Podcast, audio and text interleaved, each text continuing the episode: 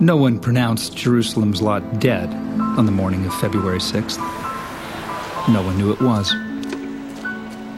By and large, the town, not knowing it was dead, would go off to their jobs with no inkling of what lay ahead.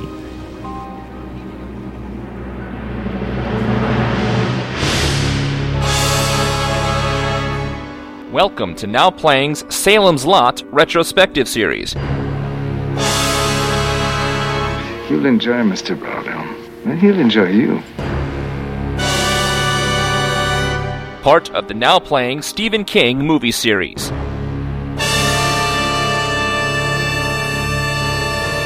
Hosted by Arnie.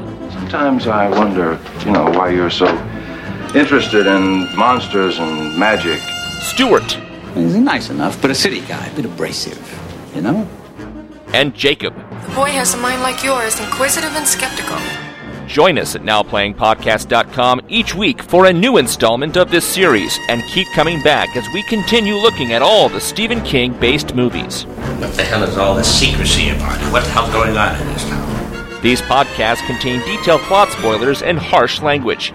Listener discretion is advised. Don't be scared. Come, join us.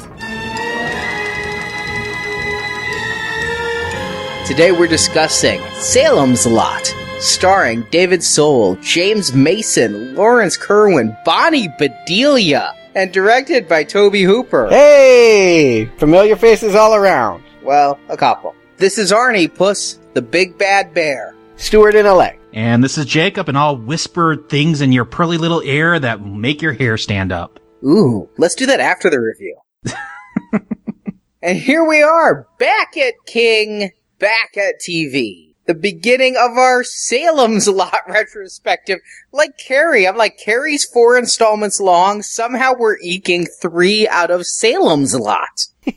and I've already seen two of them. And is this just one book, or did King do follow-ups to this? Or are these just all going to be different remakes or expansions of one of his books? This is one book plus two short stories that serve as a prologue and an epilogue to that book. Now, what we have is the original TV movie based on King's second novel. This is the second screenplay for King based on his second book. And then they remade this with Rob Lowe after Rob Lowe came back to success with The Stand and The West Wing. But then there is a sequel to the original one made in the 80s, A Return to Salem's Lot, which, much like The Rage Carrie 2, is kind of just its own made up thing. Yeah, you will get to learn very soon that whoever controls the rights will do with it at will. Screw King and his artistic vision. There are lots of sequels that have little to nothing to do with the source material. I know for a fact because I have seen a return to Salem's Lot. Salem's Lot though, I want to begin with the book because I've admitted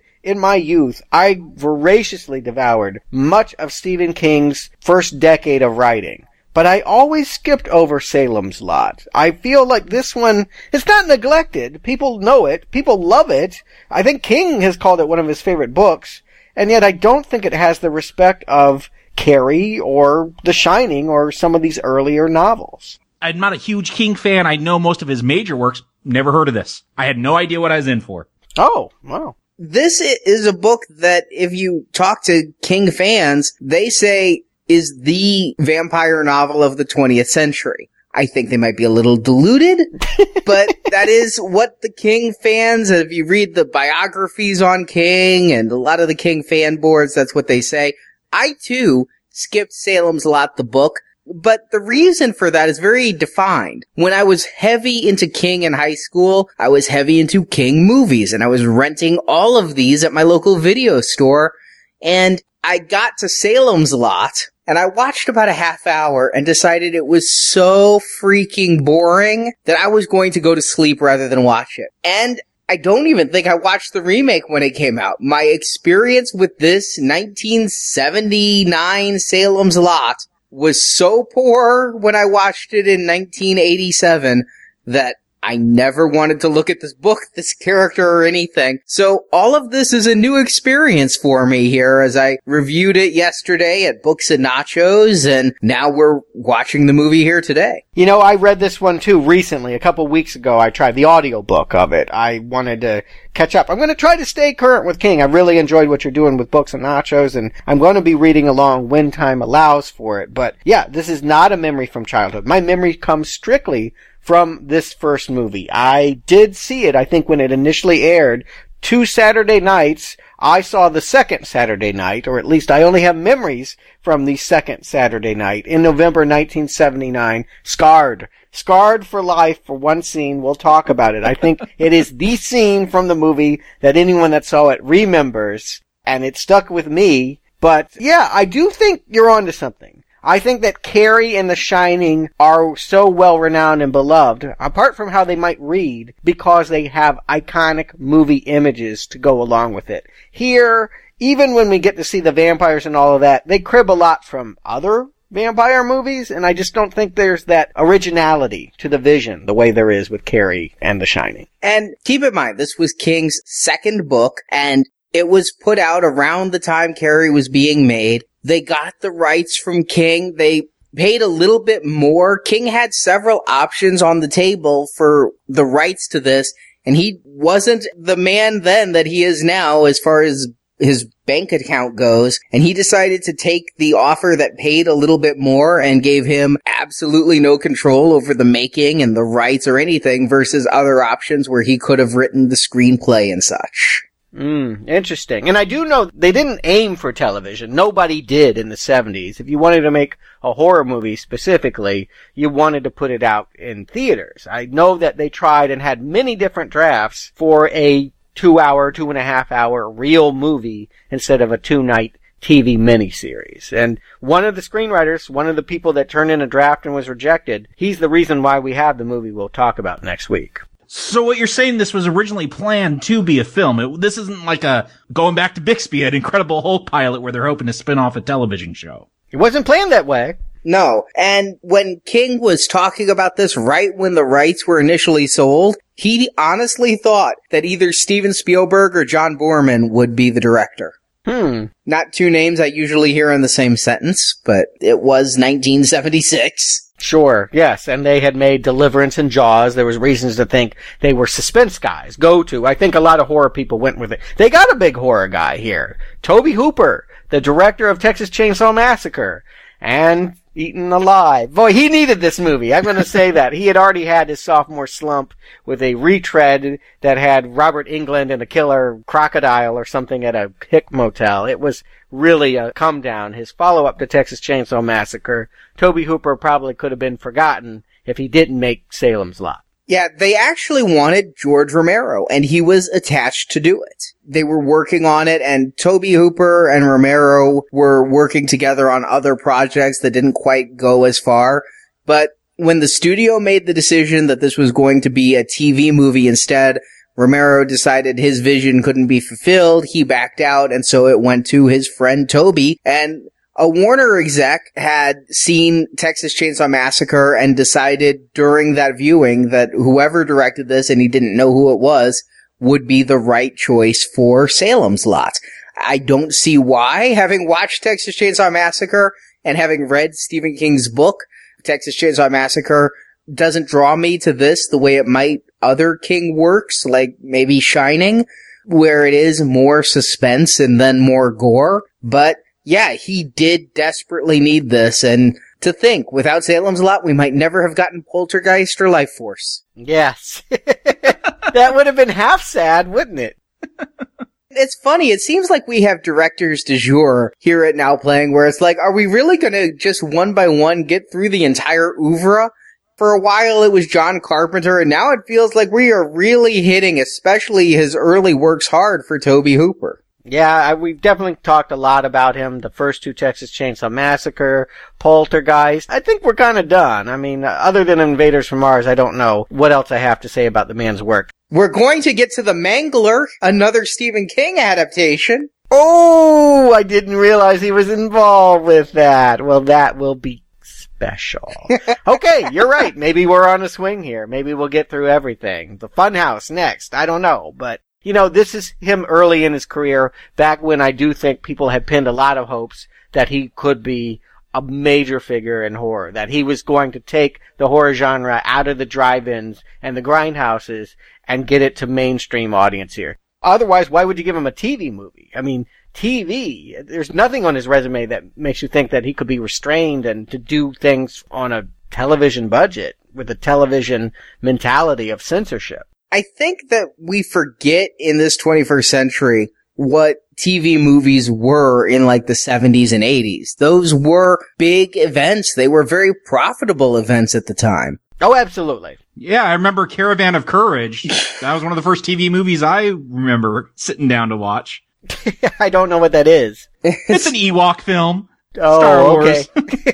okay. Well, no, but hold up, like Roots. I mean, yeah, that had like 50 million, 70 million people tuning into it. The audience was much bigger than the movies. I mean, yes, you're right. You're reaching a large audience. There wasn't many channels on the television. It was huge numbers back then. And even this being on Saturday night, I think of now as being a dead zone for TV viewing. No, this was a big deal. As a kid, I know I saw this when it originally came out. I don't know how much I watched, but I think it was because there were kids in it. You know, I think in my youth, I gravitated towards people my own age, and if they were in a horror movie, I was more likely to watch that horror movie. Yeah, and this was a very big King book. When you look at Carrie, it was his first book, and it was downright anemic compared to what King normally writes.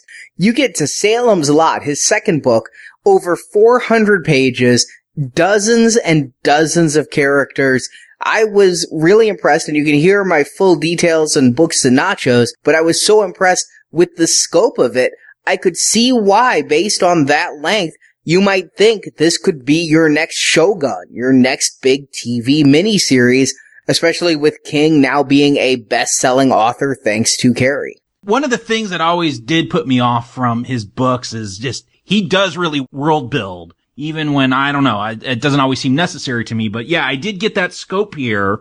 And I was wondering that, was this a big book? Because there are a lot of things going on, a lot of characters. You really feel like you're immersed. You know, if you're going to go with the TV film, yeah, immerse us in this town. And they did a lot of streamlining of this book. When I'm watching this movie, having just read the book in my review for Books and Nachos, it is just surprising how many personal stories are gone, how many characters they take two, three, four characters and make them one character in this town. We'll talk about it when we get into this movie, but this town in the book felt like a real town where we were getting to know a good majority of the residents. Here, this does feel like maybe they had 25 extras at most. Even the populous scenes seem anemic. Right. I think this is a story that is ensemble, and you're right. The challenge is, I think it was a reason why it didn't get turned into a theatrical film, is how do you encompass the cast and the scope of a small town and remain true to King's vision? Let's see if they did. Arnie, give them the plot. Ben Mears grew up in Salem's Lot, Maine, raised by his aunt, but the town lives in the shadow of the Marsden House, a two-story house that the locals believe is haunted. Many years earlier, the owner was said to have murdered his servant, his wife, and several local children before killing himself in the house. As a young boy, Ben snuck into the house and was convinced he saw the corpse of Marsden hanging, a sight that haunted Ben the rest of his life. Now an adult, Ben works as an author and returns to his boyhood home to write a book on the Marsden house and face his childhood nightmare once and for all. Ben even wants to live in the house while he writes, but the house is under new ownership. Richard Straker and his business partner Kurt Barlow have purchased the manse to live in while they retire, opening a small antique shop in the town. So Ben is forced to stay in a local boarding house and he dates local school marm Susan, who Ben finds reading one of his books in the park. But soon trouble starts. A local boy disappears and several residents die from a mysterious anemia. Ben's old English teacher, Jason Burke, takes a sick townie home for rest, and in the morning the man is dead. But that night, the dead man returns as a vampire, wanting to feed on Jason. That's right. Barlow is a vampire, and he's come to town not to suck the residents' money, but their blood. Straker isn't a vampire, but he's rather Barlow's human servant who can do the master's bidding in broad daylight. as every time the vampire feeds, a new vampire is created, the vampirism spreads like a plague through the town, and Mears, Burke, and Father Callahan are the only adults who believe in the vampires enough to stand up to them. But Callahan is killed by Barlow when he tries to protect teen Mark Petrie. Petrie goes to the Barlow house to confront the vampire, and there he meets Susan, also investigating the two newcomers. But both are captured by Straker, and while Mark escapes, Susan is turned into one of the undead. Finally, Burke and Mears go to the Marsden house where they shoot and kill Straker. Barlow kills the English teacher, but Ben and Mark finally pull out Barlow's coffin, staking the head vampire. They then set fire, burning the evil Marsden house with a fire that will also spread through and burn the town. But some vampires escape and pursue the two survivors. The man and boy flee to Mexico where Susan, now a vampire, comes to feed off her still human lover, but Ben stakes her as well, and he and the boy continue to run from the vampires as credits roll. Now this was a TV movie that aired over two nights, a week apart, two hours a night. It has since been recut multiple times. There's actually four cuts of this film, or mini-series as it were. When it first aired, it aired in a four hour TV format, which is pretty much what's on the DVD, but the DVD, it runs three hours because it has no commercials and it has a few more gory scenes than were actually able to be aired on CBS back in the 70s. And so we'll call it, you know, the four hour TV cut or the three hour DVD cut. It's still pretty much the same with just a little bit more gore. Where that gore came from is this was theatrically released in the UK. We once again, I guess, shit our television onto big screens overseas. We didn't have to go over to uh, Romania or something this time. The UK did it. Yeah. And they cut a full hour out of this because if this runs a little over three hours when you take out the commercials, the UK version ran under two hours. It ran about an hour and 50 minutes. This was released in the States on VHS and I actually went back to Amazon and had a VHS tape shipped to me. I hooked up a VCR. Thank God I still had it left here from Supergirl.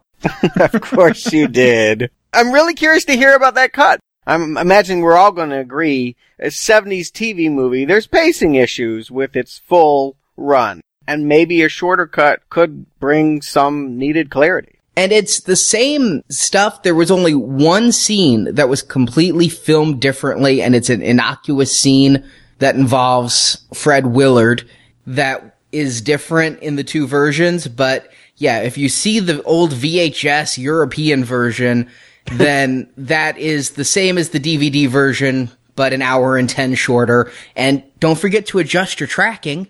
Yes. I can't imagine how well the VHS released in that time has held up. I mean, it's got to be degraded at this point. It was really painful to watch. Yeah, I wouldn't judge it on its technical merits based on that copy alone. And the fourth cut, I'm not able to find a copy of, but CBS re-aired this miniseries, but they did it in one night in three hours. So they cut about a quarter of it out I didn't see the merit of trying to find a scene by scene recut. It was just done for broadcast reasons. But those are the four cuts that are out there. I will compare the European VHS shorter cut to this DVD cut as we go. But I think we can pretty much say that what is out on DVD now is the definitive Salem's Lot, Tobe Hooper's vision, as it were. Which one did you guys see? The DVD I got, it was, I believe, three hours, three minutes. Now, when you say there was a four hour edition, is that including the commercials? That includes the commercials. So. Okay. So I guess I saw the four hour edition, I'm guessing, if it was down to three hours once the commercials are taken out. That's what it would be. And that, yeah, that's the version I saw as well. Yeah, that's the only one that's been released on DVD. And so it is the most common version. It's the one I think we should reference most. From the first two hours of the three hour cut, they cut an hour out of the first two hours. So they cut the first two thirds in half. So Arnie, you said you did see the European theatrical cut though. Yes. Okay, because I am going to be interested in that. I'm approaching this again as a TV movie, but as I was watching this, I was trying to figure out how could they cut this down and make it into a more streamlined film. So I'm going to be interested in that viewpoint there. Yes, I'll go ahead and put this out. Pacing is a problem with this. And part of that is that it was made for television, two nights. It's going to feel different. It's going to have a different structure than a single film theatrical sitting would. I think it could have been done. I do think that they're somewhere in between. King's vision is here, but as you pointed out, a lot of the characters are truncated or combined. I'm not sure that enough of it is here to justify having the wide ensemble. I'm betting that the shorter version focuses on Ben and his fight with the vampires. That's the stuff that really holds to. I would say as much as this tries to be our town or a satire or a treatise on small town America, at the end of the day, I feel like our primary functional character is Ben Mears, the author. It's always the author in Stephen King books. Let me tell you right now, his main characters are always people who write. He puts himself in every story that he writes. Yeah, you mentioned with Carrie, you know, he makes the greasers the bad guys in a lot of his films. He must have been bullied by greasers. I did kind of roll my eyes when I realized the writer is the hero. Yeah, let's get to misery someday. We'll really have a field day, or the dark half. But yes, in so many works, teachers and writers, those are the two professions King has held, and they're the two that he returns to time and again in his fiction. Ben Mears, on the page, I kind of pictured him as a bit of a regular Joe, semi-athletic 70s guy, but I never pictured him as Hutch. Yeah, this would have been a big star. David Soul. This was a get, I guess, for television that he was one half of the popular cop show Starsky and Hutch. I don't know that he's done anything other than Starsky and Hutch. I only know him from that. So to see him here now, it feels, well, kind of small. I do wish we had a different main character. He's not bad, but I don't know. It, it isn't what I envisioned, and I don't know that he brings a whole lot to the part. And since I never read the book, I didn't have any preconceived notion of who Ben should be. This seemed like a pretty 70s dude, and it's in the 70s, so I was going along with it. I was wondering, what kind of writer is he? At one point, Bonnie Bedelia's reading one of his books, and it had some weird title, and... Air Chaser, wasn't it? Yeah, I don't know, is it about fairies or what? I was picturing pixies flying around in the air from that name. It, kind of odd. I'm wondering what kind of writer this guy is. I, I never caught it. This is a long TV movie. I might have missed it. He's a novelist, and the type of novels he writes are not really well gone into in either the book or this movie. But my problem is, does Hutch, and I don't really know his real name, David Soul, you said, does he come off as a literary type to you? A man of words? Like there's that one scene where he's checking into that boarding house and that nosy old lady who runs the boarding house is asking him, what do you write? And he goes, books. And she goes, have I read any? And, you know, he's kind of a smart ass, but it's a good play on words. Have you read any books?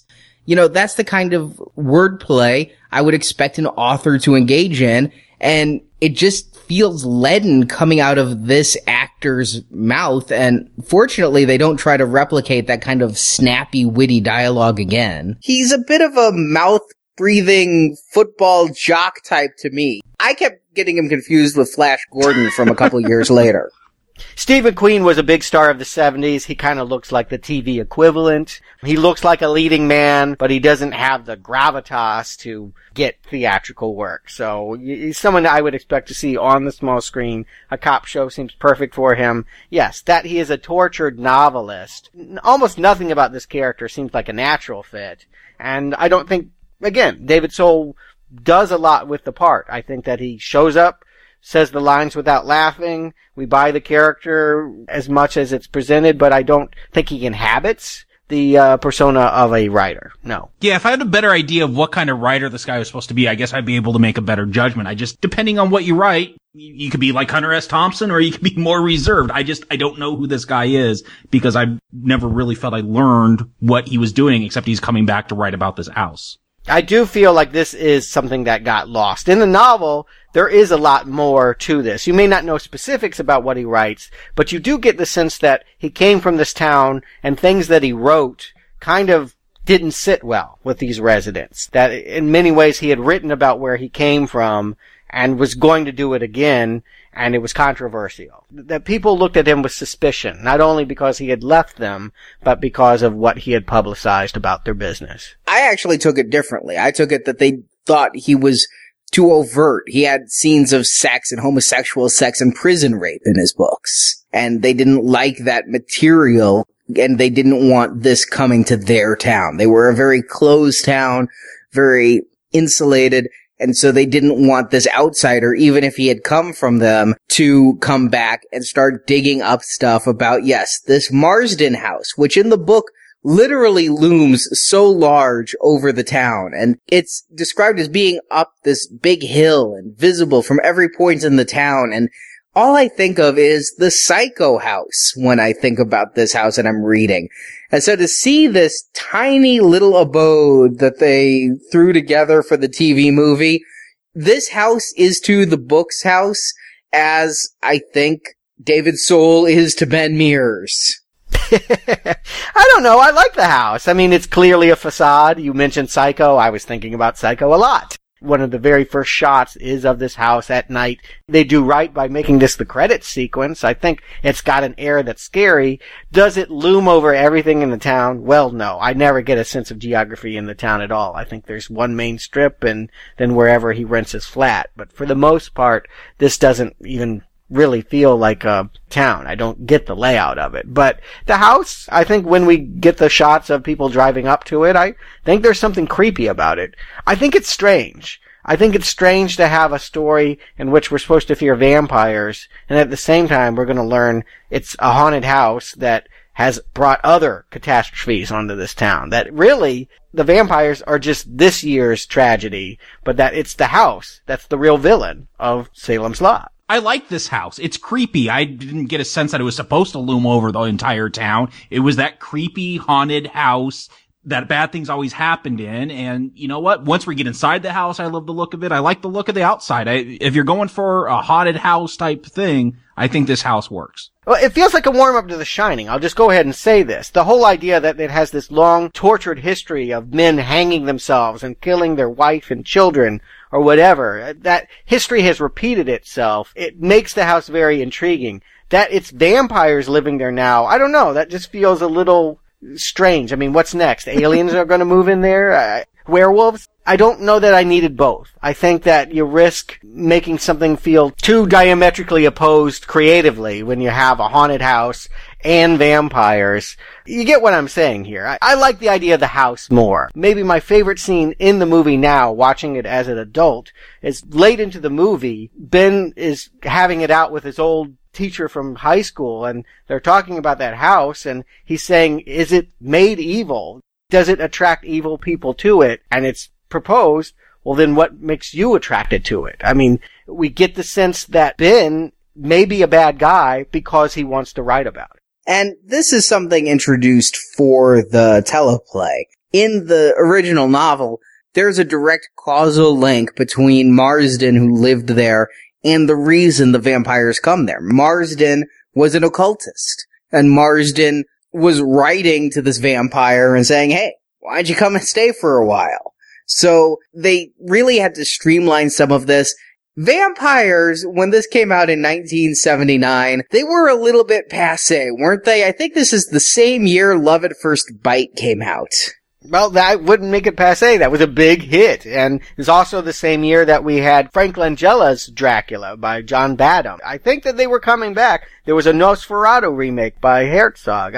I think it was happening, or at least they were trying to make it happen, but maybe people weren't ready to see it as more than camp. I mean, it certainly, the vampire was seen as a campy villain at this point. Cliched. So you're saying, okay, so Salem's Lot, the book, it's about vampires, because I definitely got the Shining vibe off of this. That is not in the book at all. That was just made up for this film. No, no, they definitely, they have this event that Ben in childhood saw a ghost or a vision of one of the killers hanging from a noose. And that is what has stayed in his mind. That is what he thinks about. That is why he wants to write about it. And I do feel like he, even in the book, talks about the house drawing evil to it. But it's not the only explanation. As Arnie pointed out, there's causal events. There's a reason given. Whereas in the movie, it's just sort of a weird coincidence. Like, oh, now we're running to vampires. What's next? It seems like a Friday the 13th the series conceit.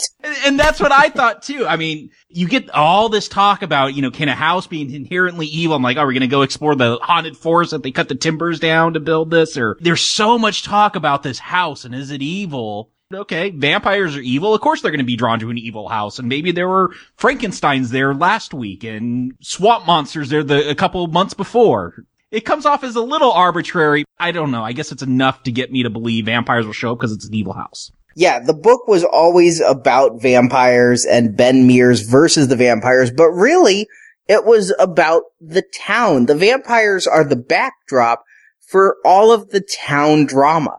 And the early reviews referred to King's novel as Peyton's place with vampires. So it's kind of funny that the screenwriter is the guy who created Peyton's place. I don't think that's a coincidence. I think that's why they settled on him. They went through a lot of screenwriters and Peyton Place was, you know, in the 50s, 60s, they were popular books and then movies and had been turned into a TV series. It's essentially a nighttime soap about scandals in a small town. If you wanted to tell a story in which the townspeople mattered, you'd let this guy have a crack at it. I'm gonna ask, does the town matter here?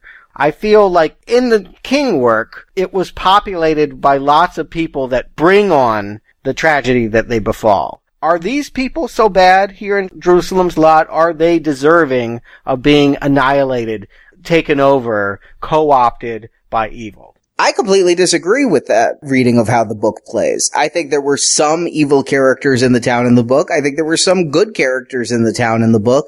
I think King does a awesome job of portraying a small town on the page with a variety of people, some of whom may deserve death, some of whom don't, many of whom do have secrets like in real life. I don't agree with your reading of that at all. But I do think that the town is completely downplayed here with the reduction of characters and correspondingly the reduction of storylines. You know, this to me, it's about you, you get this small town and you got adulterers and you got, you know, these kind of shady guys working at the cemetery and this plumber that I, I, you know, he comes off as kind of abusive and, you know, you have these people that are kind of just stuck in their lives and have ignored this bigger evil. And so here's the punishment that comes upon them. It seems like everyone knows the reputation of this house and they've just chosen to ignore it for all these years and they go on being kind of not great people. Yeah, I, that was my take on it. I, it may only be a few storylines, but they're the ones that feel exaggerated, both here in the movie and on the page. I feel like I think about the misdeeds, maybe they're little sins, but I think about the problems the people create for themselves more than good deeds. I don't see a lot of positivity and what people do. I see maybe some less evil people getting also punished.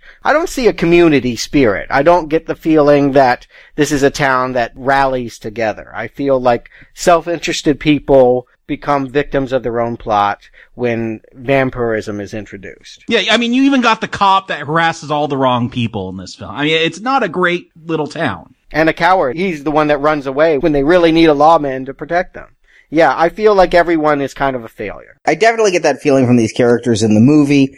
Now, a lot of this stuff is what is completely excised from the shorter version.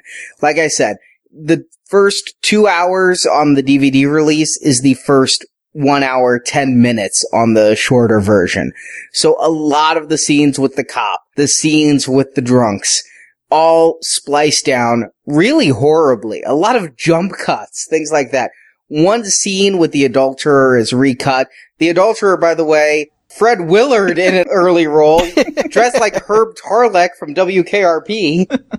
Yes, I, I, always think of him as comedy. It was weird. I mean, he's not not comedy here. I think he's a shyster. He's the real estate agent. He's the one that sold the vampires the house to take them over. And in the book, I do feel like he's pays for that more. But yeah, that they have a comedian here. Uh, it, it just makes it feel goofy instead of dark the way that the story plays out in the book. And his clothes exacerbate that problem. Yes. But then again, it was the 70s. Yeah, I just went, oh, it's the 70s. Of course they dress like that. I think of him as dressing like a car salesman. Flashy, over the top, get your attention, look at me, look at me, look at me. But while in the book, a lot of those storylines did stick out to me. The ones you mentioned, the adultery one is here consolidated. The house salesman was not the adulterer in the book, but the child abuse story is completely gone. We get to see in the extended cut that drunk that the cop tells to keep an eye on Ben and we don't really see the drunk again in this movie. He has his own storylines. So many characters have storylines in that book. It was truthfully difficult to keep them all straight. Here, it's greatly reduced. The gravedigger is also the mover. the house salesman is also the adulterer.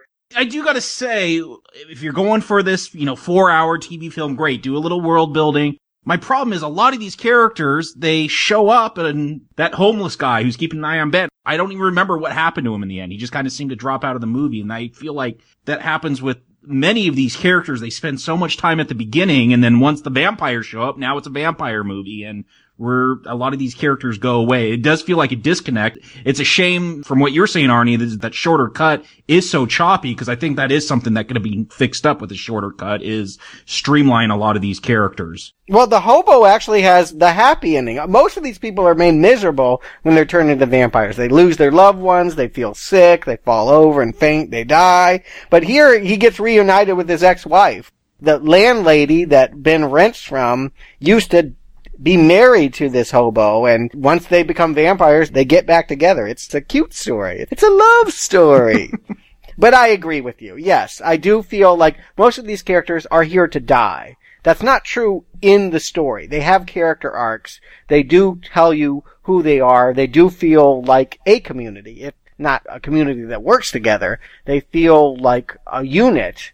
And here I just feel like they're you know, bowling pins. They're going to get knocked down. You meet them early and then later they're turning white, they're falling over, they're turning each other. The problem becomes geometric, as Ben points out. Once vampirism is introduced by the child, it isn't long before everyone's a vampire or turning their neighbor into a vampire. Now, you said it's a love story. Well, let's talk about that love story with Bonnie Bedelia. This is really the year of Die Hard, isn't it? We had all those Bruce Willis films. Now Bonnie Bedelia showing back up. if only she'd shown up in some of those other Die Hard films. she was there for two. yeah, out of five. I was shocked to see her name come across in the credits, a rare name that I actually recognized. But man, I really feel she's done a disservice as Susan in this movie. In the book, I really thought their relationship carried weight. Here, Ben mentions, yeah, my wife's dead. I have some good memories, some bad memories. David recites that line like he's ordering off a menu at Chili's. And I never really get their relationship. The way he even picks her up is awfully weird. You have my book. You don't need to read it. Let's go out. He was really pissed off she's ruining the spine of that book, though. that was a ruse, right? Like, she knew that there was an author in town, so she went out, got the book from the library, and was hoping this very thing would happen. It was her plot to get him interested in her. Was it? Was she just stalking the park for it? In the book, it comes off that she was legitimately reading it and she approaches him. In this movie, I have no clue why she has that book and it's never mentioned again. It's clear that she hasn't read it prior or that she's very interested. It's not a coincidence that she happened to be reading it as he walked by and he's new in town. I did think it was weird that she happened to have it. I guess I saw it as a coincidence. It seemed like a weird one. Perhaps I guess she did plot it. I took it to be that way, but I don't know. It's a different character too because in the book I felt like she was a character that wanted to escape the town, but hadn't took the risk yet. Whereas here she's a victim of the 70s economy. She had gone to New York, she had tried her hand at advertising, it didn't pan out, and she's now been reduced to being an elementary school teacher teaching art instead of making art in Salem's Lot. This is a force back to where she didn't want to be. But she's more worldly. You know, I think they wanted to have her have a little bit more feminist edge. She's not so over the moon with Ben. She even gives a little feminist speech at one point, seeing if he's alright with that. Yeah. I, mean, she's here largely to love the romantic lead. Don't get me wrong. She has little to no other function other than to be someone that the main character cares about and loses. But I do think that as written for the screen, she's a little bit more independent. She is going to go to a job interview in Boston rather than a funeral of a townsperson. She wants out, and she's done it before, and we think that she'll get out again. She feels less trapped in her circumstance. But do you ever really get that these two are like wonderfully in love or that she's even that forward thinking of a character? You mention all these things and yeah, these are lines that are said about her, but really when the vampires start to come, she just is literally left at the house while the men go do their work. At one point she does decide for reasons never explained to go up to the Barlow house. I really do not understand how she comes to accept vampires as easily as it is. I don't even know when it happens, but at some point he just kind of turns to her and is like, hang garlic, there's vampires, blah, blah, blah. And she's like, oh, okay, sure, whatever. I mean, as long as this movie is, the coming to the vampire conclusion seems to happen abruptly and with no pushback from any of the townspeople. Once it's kind of pointed out that this anemia plague is happening, everyone's like, oh yeah, vampires must be. I read it in this book. And it is, again, better fleshed out in the book. Here, I kind of took it that, and they talk about it a little bit. Ben has a talk with Jason after the gravedigger turns into a vampire. They figure out he's a vampire. They're like, people are just gonna lock us up if we say that. They're gonna ruin your teaching career. They're gonna say we're all nuts. So they do kind of hide it, but yeah, Susan comes to it too quickly. God help me, in a four hour cut, is it possible there were scenes that they didn't have room for that would explain some of this? Well, it's three hours with an hour of commercials, so yes, I do think that some of this just didn't get in there, and that is clearer in the novel. I guess if I looked at Salem's Lot as I did before I read the book, as a story about vampires that take over a town, I would look for that to start earlier and I would look for there to be more debate and dialogue and rejection and looking for other possible solutions to the problems at hand. I don't know who yelled vampire, but everyone believed it. It's too easy. I do agree. Again, all these characters, but so little character development going on here okay, oh, there's vampires. Okay. It's like, what did you do with all that time? I, I'm watching this and the pace is slow. It reminds me of a 70s made for TV movie. I haven't watched a lot of those, but if I had to imagine what they were paced like, this is how it is. And yet so little seems to get accomplished until the vampires show up. Yeah. I have to say, looking at this, this was two hours on two nights, aired a week apart. And if I look at what happens in the first half of this three hour cut and then the second half, if I'd watched the first half, a week later I'd be like, let's see what's on NBC tonight instead, because this is dull. The stories that King brings so to life are done so lifelessly with these piss poor TV character actors that I don't care about any of the characters. I'm having trouble keeping them straight.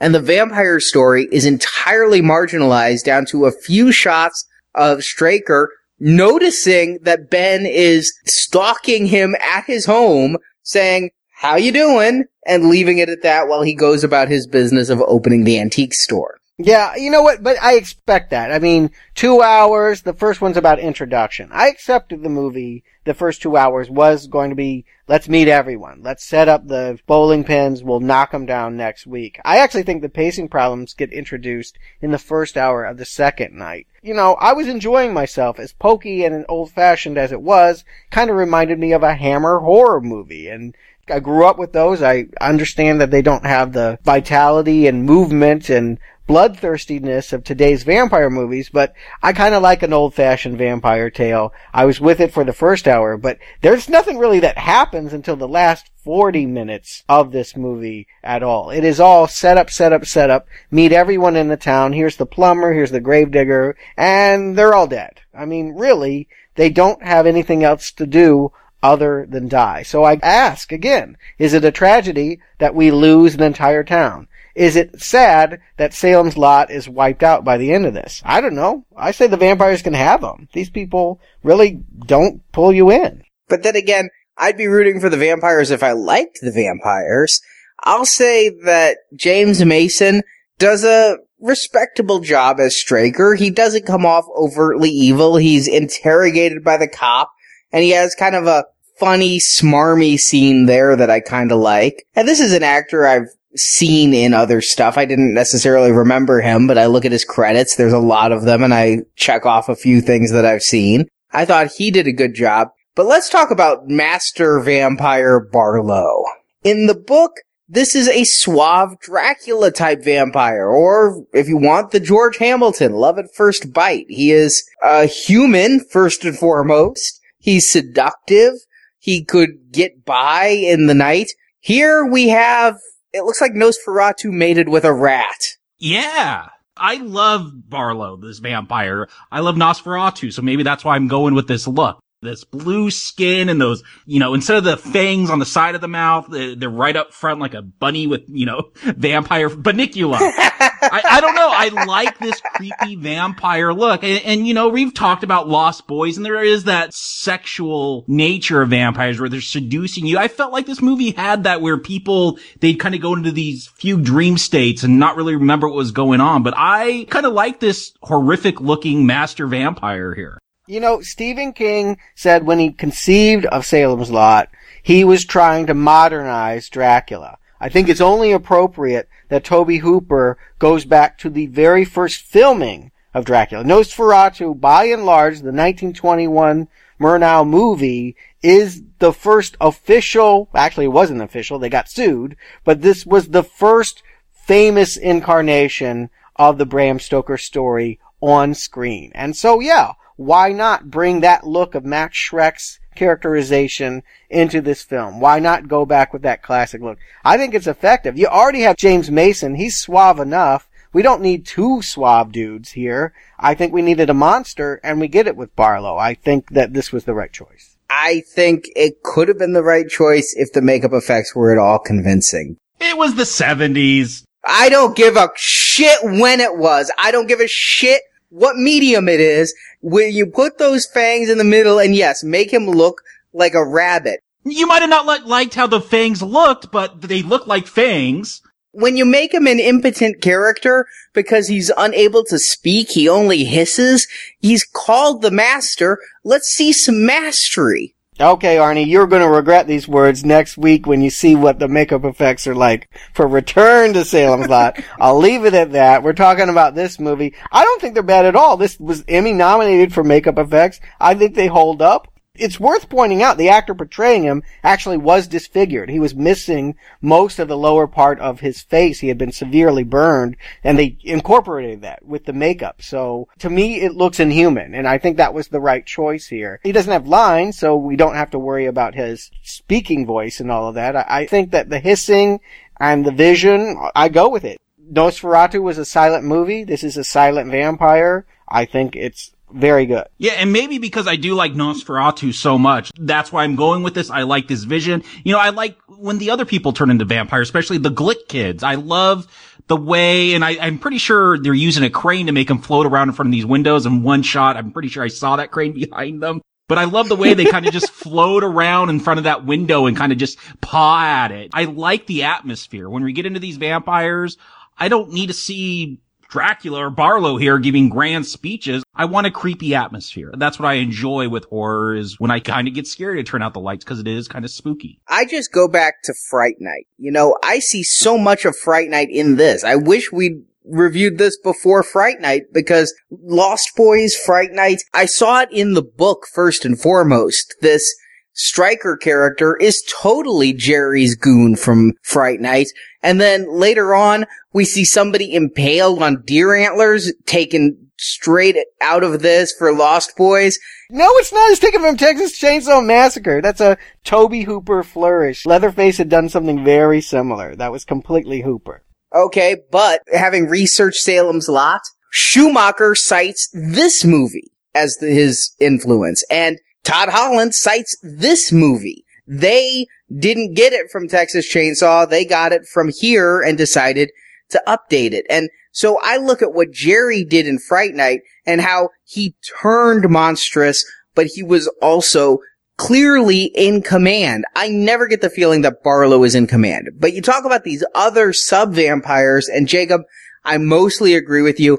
I may not like Marjorie the vampire who is in the hospital and she disappears in a fade out effect, but the little boy floating outside the window, tapping on the window, I like it. It's eerie. The kid looks cryptic. I also like the dead grave digger in the chair there. Look at me, teacher. I, I like that. Unfortunately, every time they go for a bite and they do the crescendo of music and still frame and they bite so slowly.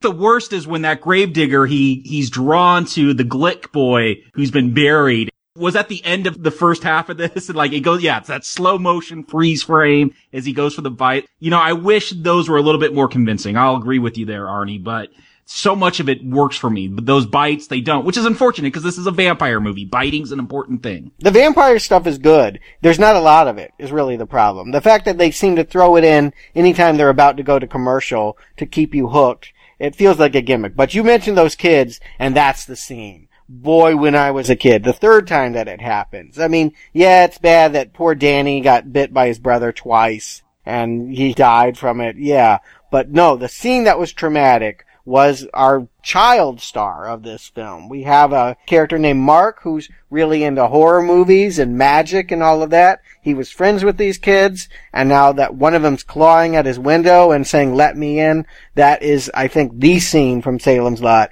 If you ever saw it, that's the one that comes to your mind first when it's mentioned. Yeah, that is a good scene. I do feel like Mark is given a real short shrift in this one. He's even more cut out from the shorter edition. But here, this movie and the book start with him and Ben in Mexico. And so you know he's supposed to be important. In the book, he gets far more exploration. Here, we get to see him doing a school play and hanging out with a couple of his friends who turn into vampires, but he doesn't really interact with Ben or the group until like the last 10 minutes of the film. And I think that kind of does him a disservice. In the book, he got a real good kill. He alone took out Straker and Straker was super powered. Here, Ben and Jason shoot him with a gun a few times, and yeah, that's exactly what happens in Fright Night, but I think it makes Mark a weaker character. And it should be pointed out, Mark, a future writer. That's what he's known for in high school. So we got two writer protagonists in this film. Yeah, I do think that we're supposed to see them. I mean, they have the same haircut. They have the Yes. same hairdo. I, when you first see them in Mexico, I thought it was father and son. You're meant to be fooled by that. And then that we go back two years and they don't know each other, that he has different parents and that they don't interact. It becomes a, about how are these two going to hook up and wind up in Mexico. That seems to be what you're questioning here. Should it have happened earlier? Yeah, I think so. I think you needed to have all of them kind of working on the same problem by the end of the first night. I think the first night ends with James Mason changing out the sign on the window and saying opening soon. You needed to have a bigger, I think, hook. At least I did. By the middle of this four hour, three hour experience, I really wanted the story to have gotten deeper into the vampires than it had gotten. I just didn't see anything in week one that would make me think I should return for week two. All the good stuff we're talking about is week two stuff, but it's still weak stuff. I don't know. I think that it may be coming a little bit too little too late. I'm really enjoying this vampire stuff. When there's the vampire stuff going on, I'm liking it. It works a lot for me. For all the flaws going on, the pacing, when we get to this vampire stuff, even, you know, when we get the cheesy bites and some of them just disappearing to thin air, I'm still going with it. I like this. And, you know, I'm not a big horror person, but this vampire stuff is really working for me. Like and working for me are too strong of phrases that I would use. I would say mildly acceptable. I, I don't know. I think maybe I have the affinity for older vampire stuff, but I think this is fun. Maybe because I saw it in my youth, I'm having some nostalgia to it. I really, I have no beef with the vampire stuff, except that there's not much of it. I think the only thing that plays goofy is when Barlow kind of knocks the parents' heads together, Three Stooges style, and kills them that way when he comes for the kid at the kitchen table and takes the priest instead. That moment felt a little pokey. I would have liked to see the parents a little bit more bloodied. I was shocked that that actually killed them. I thought he was just knocking them out. Yeah, that was ridiculous. I'll use that word. But by and large, I think just about any scene with Fangs pretty much plays and is enjoyable. I'm sorry. I, any scene with Barlow, I like Nosferatu. I think it works in black and white silent film. Barlow here, I was rolling my eyes every time. I wish I felt menace off that character. I really do. It would have made a world of difference in my experience of this film. And the other vampires, I like them, but I think there's too few of them. I think the budgetary restrictions and the time restrictions hamper this production massively. I really think they would have been better off cutting a lot of the town stuff and making this the theatrical film it should have been and allowing us to have the gore and the budget that that would entail. Well, maybe we'll get that in the remake. I know nothing about the TNT version. I know we're not getting it next week. But yeah, I think that there is definitely a way to improve upon the use of the ensemble here. I think that there would have been a way to get the stuff that I'm complimenting more often and more of a sense of the characters I don't know, the script, it just goes too surface for me. That it mentions things but doesn't go deep. I wanted to really know more about the house and him writing that novel. I mean, what do we understand about this serial killer or, or mobster or whatever he is that had all these missing boys that may be pinned to it? I mean, this was coming out right around the time that John Wayne Gacy's crimes were being exposed. I think this would have really played into national fear that some man was taking neighborhood kids and burying them in the basement or whatever he did. I feel like I wanted to see the parallels between what had happened in the past and now that the kids were disappearing in the present. I just wanted to see more connection to that evil house. And really, you have to re- remind yourself that there was other bad stuff because they don't flash back to it. It's only a couple lines of dialogue every now and then. You forget Ben is even a writer. I think he only has two scenes in front of a typewriter. Yeah, even Mark, he's, I guess, writing another school play and he talks about how there, there's this fire back when it was called Jerusalem's Lot and it almost got to the house and then the winds blew and it turns towards the town and, you know, that's going to come up at the end here. And yeah, explore that. What is this mystical power around this house that has preserved it for so long? Yeah, I would have liked to have seen a lot more of that. That was something I felt in the book was left a little bit vague as well. But in this movie, it might as well have been cut altogether. I don't know what having it be a haunted house adds to the story when the evil isn't the house. The evil is the vampires that occupy it. But was it? I mean, I think, yes, that's what it winds up being. That's not what they told us it was going to be. That it sets out to be more ambitious than it proves to be. Ultimately, this is just Dracula. And like I said, I'm not even sure why Dracula has moved in to this small town. Why Salem's Lot? Is it just because no one will notice? I feel like it becomes a strange target lower in this man's estimation. If he's traveled the world and Europe and been doing this for years, isn't this small potatoes? Well, come on. Maybe this is a big antique collecting community. And I mean, I, I really thought there was going to be some sinister plan behind this antique shop that they're opening. Yes. Did I miss something? They open it. There's this like creepy classical music playing. I'm like, creepy. That's the De Beers Diamond ad music, damn it. but the way it plays with this, it kind of, it gives it a vibe, you know? It, like something sinister is going to happen. Or they, you know, you pay for your antique and they bite you on the hand, turn you into a vampire. I don't know. as far as I recall, nothing happens with this shop. It's just kind of like this cover to build a mystery. Did people not know that this was going to be a vampire movie when this originally came out? And so this was a way to kind of prolong that mystery of what was going to happen? I think in the book they didn't. Because in the book, in 1976, it wasn't even printed with King's name on the front. There wasn't a description. You just knew it was a black cover, Salem's Lot, something horror, go read. So maybe vampires were a bit more of a shock in that case. In this, it's an unformed idea that King would revisit later on. We will, if we live long enough, get to needful things. Is that about killer antiques? It's about an evil guy coming to town and opening a store.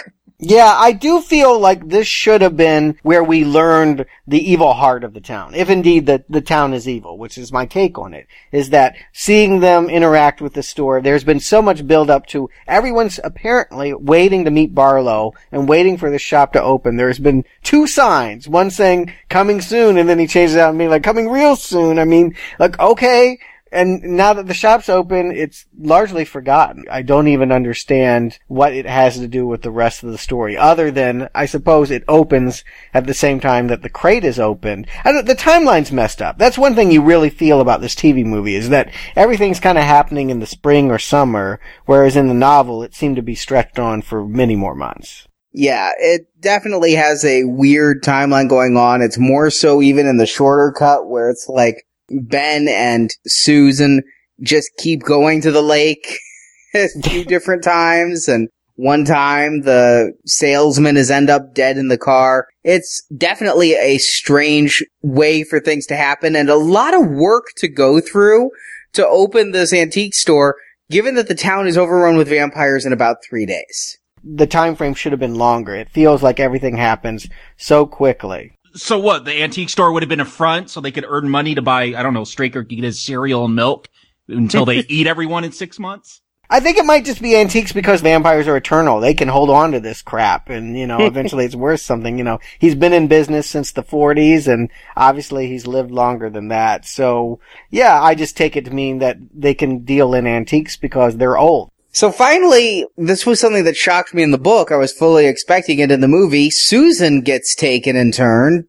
ending their love affair pretty quick. I like the fact that they held out to this to the end, that it actually is the last moment of confronting her. I think that it's a bigger villain. I mean, let's face it. When they go to kill Straker and Barlow, it's kind of easy. I mean, it really doesn't take much to put these guys down.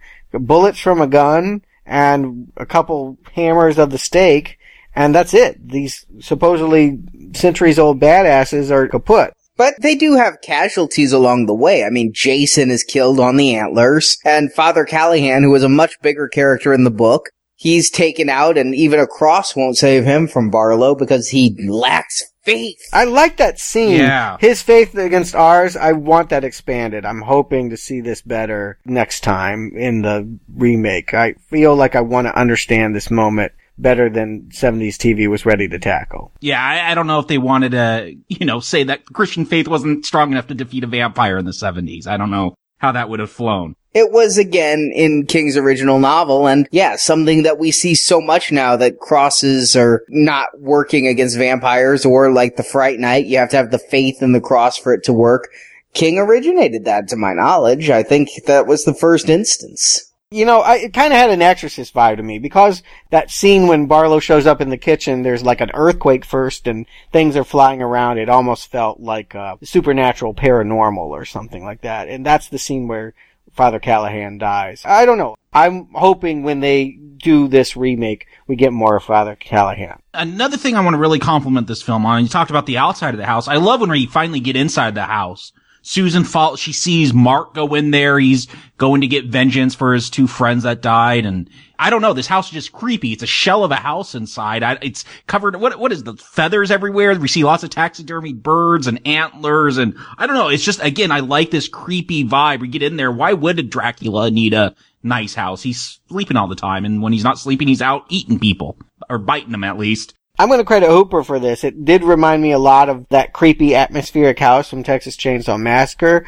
You know, all the deer heads, the animal heads, the antlers, all of that stuff. It had a similar vibe, and yet it also had this British hammer horror vampire vibe. I think it, it is an excellent mood. You're right. We've been building up to this house. It's a nice moment when Ben pauses on the porch and you remember that he hasn't been there since he was a child that saw a ghost. So this is going to be a big moment here. I like the house. I think this is where you want to have have this climax and this showdown. I like the inside of the house. I agree with you. I still think the outside of the house looks uh, just like rundown suburban.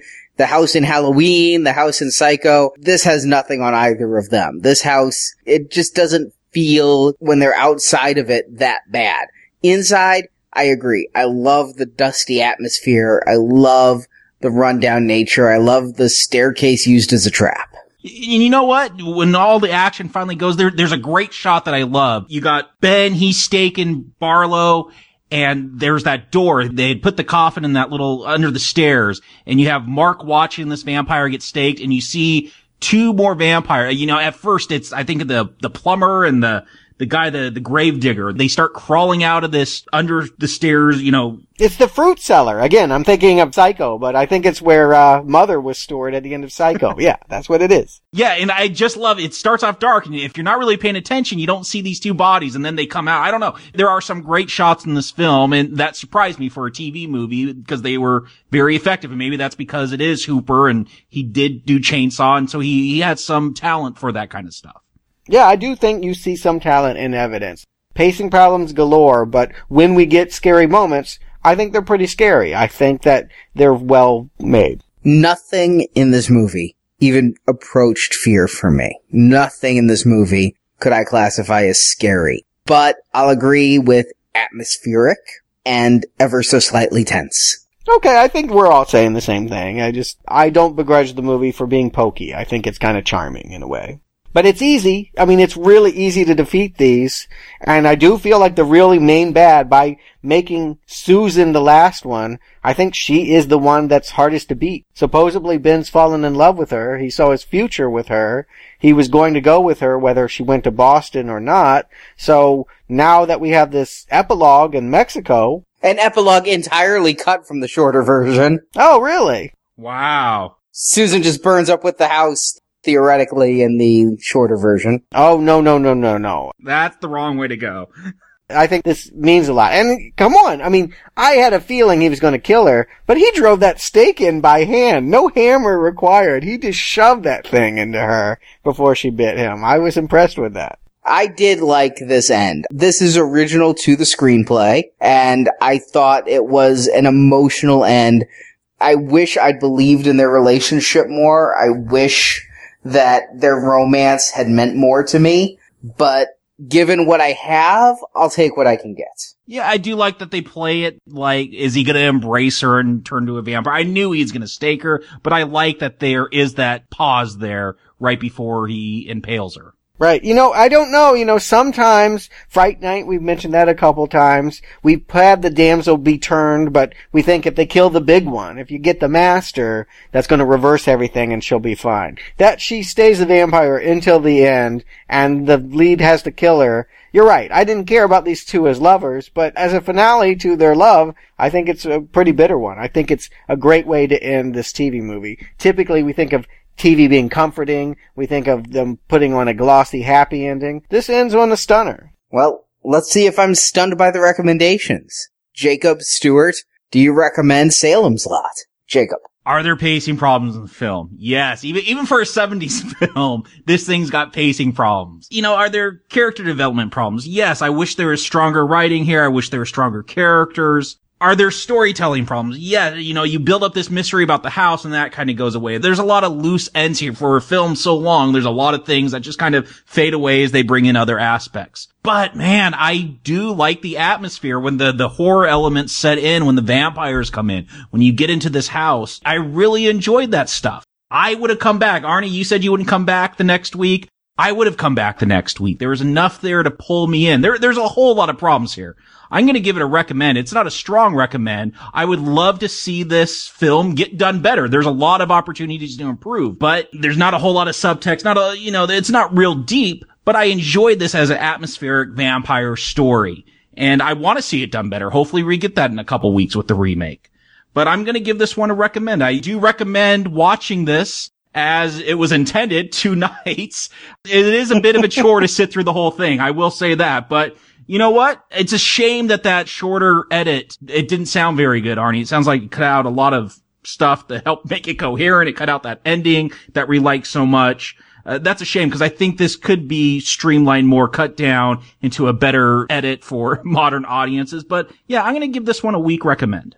Stewart. Oh, you know, Jacob, you and I saw and enjoyed the same movie, but I can't go your way. And it is because it's the three hour cut. I don't know. I'm, I'm not going to say definitively not recommend because I didn't see any other edits. And I do think that it is editing that is holding me back. I feel like if they had recognized that they weren't going to get King's dissection of small town America. And what they really had was just Dracula in, you know, Main Street USA. If they had focused on that and gotten rid of the hobo and the landlady and some of these characters that never meant anything, throw a few of them in. I mean, the kid vampire's good. The gravedigger looks scary. I, I'm not saying make it entirely about Ben, but I do feel like it gets lost. The best parts of this movie get lost in its meandering pace and its two night spread out screenplay. It can be fixed in the remake. I'm going to go ahead and say it. I think that the TNT one will be better. My expectation is that they can do this stuff now much better 25 years later than they could in 1979. As much as I enjoy this, what I recommend is that you go back to a Christopher Lee Hammer horror movie, go see one of his Draculas, appreciate that, and I think you'll have a same experience without the extra 90 minutes of filler stuffed in there. I think that this movie is just ultimately too bloated to quite get a full recommend. It's a mild not recommend, but I am going to weigh in with a red arrow. Wow, after disagreeing with you for most of the film, we finally agree at the end, Stuart, because, yeah, I'm gonna give this a mild not recommend. And what I recommend is, again, King's original story. I think that King did a great job with his story. You can hear my review of Books and Nachos, but I really, really enjoyed this book and I was saddened that I'd held off on it for so long. But this movie is dull. This movie really is tedious. And I felt like I was in the unenviable position of watching it twice. You asked me which cut's better. The shorter cut's better because it's over sooner. Yeah, it's slightly incoherent and we care even less about the characters we didn't care that much about in the first place. But no, I think this suffers from really poor casting. I never like Ben. I never liked Starsky and Hutch. I don't think anyone will ever convince me to like David Soul. I just dislike him from the start. And when he's our main character, he's our protagonist in every way. That's a failure for me. I don't think that Barlow is ever explored enough. He becomes a monster. He becomes a goon instead of the master that he's described to be. I do think there are some good moments here, which is why I give it a weak not recommend. But my God, I just can't recommend spending three hours or even two hours on this just for the few good moments it has. I, like you, Stuart, am pinning all my hopes on Rob Lowe and the remake. I think that this is one of the rare cases. I mean, we got Carrie and De Palma's is lionized and it's the definitive Carrie vision. And The Shining, Kubrick is the definitive Shining vision, despite what King wants us to believe. Here, I don't necessarily feel like this is the definitive Salem's Lot vision, and I'm hopeful that the remake can do it better. I think this was a good first attempt. It had some good atmosphere. It had some good cinematography. It had a terrible, terrible score. Emmy nominated. Did the world suck back then? you just hate 70s aesthetic, I think. I love the whole. yeah, well. It always comes back to Bixby for you. Well, Jacob, Stephen King is pretty much there with you. He enjoyed this mostly faithful adaptation to his book. He did have some problems. He did not like Nosferatu. He thought that undermined his character of Barlow. So he disliked the stuff I liked the most. but if you flash back to 1979, before the world had seen The Shining, King had seen The Shining and said this was better. Well, we'll get there. We'll get mm. there in a few weeks. Couple weeks. And I really think I will be taking Stephen King to task in ways that I have not yet. We're gonna have to wait and at the end of our Kubrick The Shining podcast discuss Kubrick or Tobe Hooper. Who wins? I think it might be really settled when we get to the Mick Garris miniseries the next week, and we see the one that is quote unquote far superior in King's mind, the sanctioned one. The one starring the guy from Wings. Yeah, that's where I'm really going to challenge King's ability to see the film versions of his work for what they are. But no, I'm gonna give this a red arrow, not recommend. I didn't like it when I watched it as a teen, and going back in as an adult, I see why I was put to sleep by it. But would you have watched it every week? I mean, it's worth pointing out the movie was successful enough. There was talk of having, of all people, Robert Bloch of Psycho turn this into a continuing series in which Ben and Mark go from town to town slaying evil. I don't know that it would work for me because I think they're on the run. They're not out going and finding the evil. They're running away from it. But that was the idea that they wanted to do. And for many years it was in development before I guess the actors went and did different things and it just never materialized. Well, speaking of Hulk, I mean, Hulk was on the run too. The trouble kind of found him wherever he went. Right. I mean, could this have worked? I think that they could have duplicated some of this. I wasn't so in love with Salem's Lot, the town, to think that what was good about the Ben Mark stuff couldn't work anywhere in Florida and California. Okay, Let's face it, it would have been in Los Angeles for most of the series. But yeah, I feel like they could have duplicated the quality of this TV movie into a TV show pretty easily. You know, I'd heard that they were thinking about this. I also heard that that was something they abandoned after the second night of this because the second night's ratings were far lower than the first. Oh, interesting. King attributes that to the week in between. If they'd been consecutive nights as the stuff he was more involved with, he thinks it would have done better. But could this have worked as a TV series? I think anything could. It all depends on the talent. I wouldn't have wanted to see these actors week after week. I'm curious to see if it can work as a sequel, which was direct to video? Eh, kind of. It's how I saw it. I don't know. I don't know what it is. Let me put it out there. Bad, bad taste from my single viewing in the 80s. But when I look at the cast list, I'm very intrigued to return to return to Salem's Lot next week. So let us know what you think of Salem's Lot. One green arrow from this group. Is that too harsh? Is that too kind? Come to the forums at nowplayingpodcast.com or Facebook and Twitter and let us know. So that does it for Salem's Lot. We'll be back next week with the return to Salem's Lot. In the meantime, if you want more Now Playing, a reminder that the Child's Play podcasts are out of the vault, our first time ever taking something out of the vault, but only until December 31st. Find all the details by clicking the banner at the top of nowplayingpodcast.com. So, Jacob Stewart, thank you for joining me. You bet. So, until next time, ciao, Constable.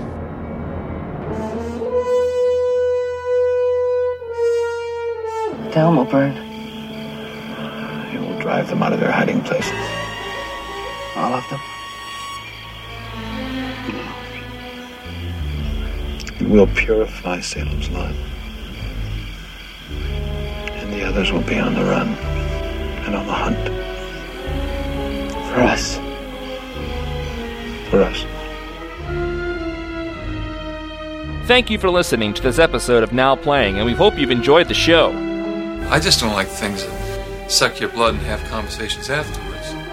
Now that you've heard the movie review, head to booksandnachos.com to hear reviews and analysis of the original Stephen King Salem's Lot novel and short stories Jerusalem's Lot and One for the Road from the Night Shift collection. Literature's become elitist. It's like black and white photography. And come back to NowPlayingPodcast.com to hear our reviews of other Stephen King movies, such as Carrie, and join us each week for another new King movie review. You take your mother and anyone else that you could persuade to go. In the archives section of our website, you can also hear reviews of other films such as The Texas Chainsaw Massacre, A Nightmare on Elm Street, Saw, Riddick, Friday the 13th, the Avengers films, Star Trek, and more. Find hundreds of movie review podcasts at nowplayingpodcast.com. Why don't you come up and have a drink one night? To tell you the truth, Richard, the place scares me. While at nowplayingpodcast.com, be sure to join our forums where you can discuss this review with other listeners. I used to think nothing happened here. But the truth is, everything happens here. You can also follow Now Playing on Facebook and Twitter, where the hosts post new episode announcements and written movie reviews. The links to our social media pages can be found at nowplayingpodcast.com. What would you give for this miserable boy? Support from listeners like you help keep Now Playing operating. You can find a link to donate using PayPal at the bottom of our website, nowplayingpodcast.com. Whoever feeds you is your God. You can also show your love of Now Playing Podcast by shopping in our store, where you can buy panties, coffee mugs, t shirts, totes, boxers, teddy bears, and much more. 95% of our business is done online. You can also help out Now Playing by leaving us a five star review on iTunes. A link to Now Playing's iTunes listing can be found at nowplayingpodcast.com. Saints preserve us. Now Playing's Salem's Lot retrospective series is edited by Heath and Arnie. Don't you guys ever sleep around here? I mean, don't you even get tired? Now Playing credit narration by Brock. What a rude boy talking to his father like that. And in front of company. The Salem's Lot films are the property of their copyright holders, and no infringement is intended. Let it be. Sometimes these badges get in the way. The opinions expressed on Now Playing are those of the individual hosts and may not reflect the opinion of Venganza Media Incorporated. Would you feel more comfortable if we stepped into the confessional? Now Playing is a Venganza Media production, copyright 2013, all rights reserved, and no part of this show may be reproduced, repurposed, or redistributed without the written permission of Venganza Media Incorporated. It's been a gruesome day. Rest in peace. Well, a couple. This is Arnie, Puss, the big bad bear. That was a line for the movie? It's a three hour movie. There's a lot of lines. Puss, Big Bad Bear. I, oh, I think I know where it came from. Sometimes that's the game. It's like, where did he extract that? I think I might know the characters. Is the storytelling as strong as it could be? No, there, there's a lot of things. Whoa. Sorry. Someone just got their head knocked by a vampire. Arnie's throwing his, stuff at the wall in rebuttal. yeah. You bet. Hello? I'm looking for a line.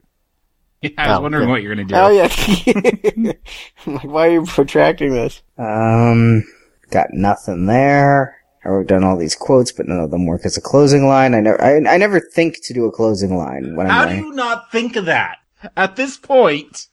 Yes. How you do you have to not? you have to come up you have to come up with a beginning and an end. I think you ought to think when you I always think of a beginning, but I never think of the end. Yeah. And this one is not quotable. Good evening. You could just do good evening. Uh, that's pretty bad. Yeah. Do a generic blog. I loved Count Blah in the old, uh, Greg the Bunny show. You could say what's what's uh what's goodbye in Italian. Oh, that's could actually I'm it. not- That's it. I'm not Italian. That that is it. it. I actually did write that down and I forgot. Ciao. Yeah. Yeah.